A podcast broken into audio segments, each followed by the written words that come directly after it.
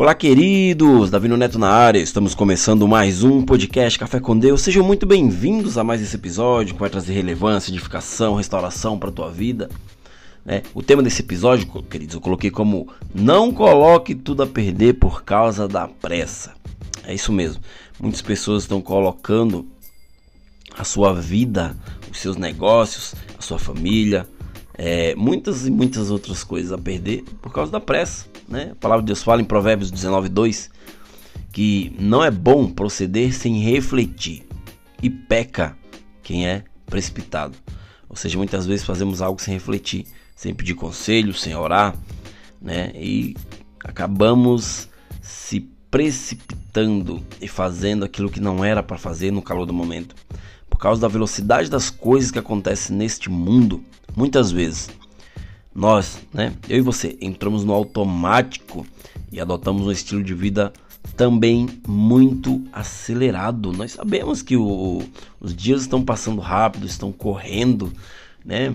Mas mesmo assim, queridos, nós não precisamos fazer tudo precipitado. Mesmo que achemos que este é um ritmo natural da nossa realidade hoje, né, que não há como corrigir, esta pressa, querido, jamais vai ser saudável para tua ou para minha vida, né?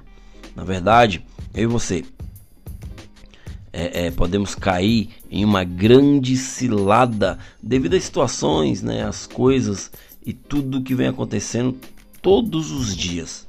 Decisões tomadas de forma inesperada ou impensada, sem o tempo necessário para o Espírito Santo ter amadurecido em nós a resposta certa, são um prato cheio para o inimigo te destruir. Né? É tudo o que ele quer é que você venha tomar uma decisão de uma forma impensada, ou seja, você não pensou para fazer aquilo, você apenas decidiu, né? Decidiu fazer o que você queria no calor do momento e foi nessa hora que ele viu uma brecha e entrou com dois pés no teu peito?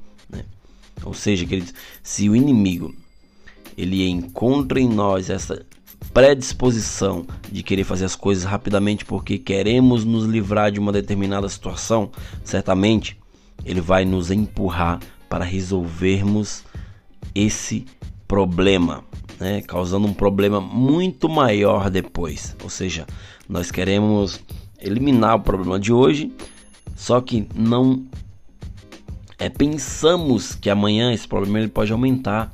Né? Por quê? Porque nós tomamos uma decisão no calor do momento. Não entre nesse esquema, né? Isso é um, uma dica que eu falo para você. Não entre nesse esquema do inimigo.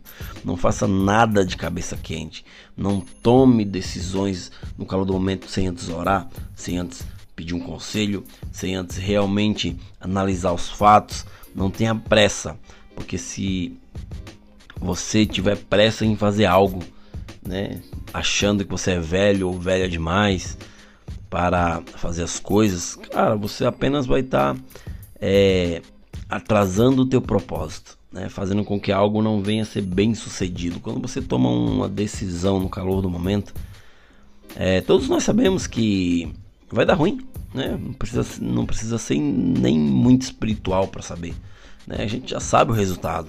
Ou seja, você apenas está anulando o problema de hoje para que amanhã o mesmo problema volte, né? Ou seja, queridos, não se ache velho ou velho demais para fazer algo, mas peça é, é, conselhos, ore, jejue, não faça nada é, sem pensar. Porque quando fazemos algo sem pensar, como eu falei, vai dar ruim. Né? Muitas vezes nós queremos comprar algo por impulso, sem analisar, né? Porque o vendedor chega para você e garante que é a última unidade e você precisa comprar. Não, né? Não faça isso. Muitas vezes ele está tentando te empurrar algo que você não precisa. Eu, eu, eu já vi pessoas pedir demissão de forma impulsiva né, do seu emprego porque recebeu outra proposta financeira que parece melhor. Ou seja, ele deixou aquele emprego que já havia muitos anos, né, já trabalhava ali muitos anos.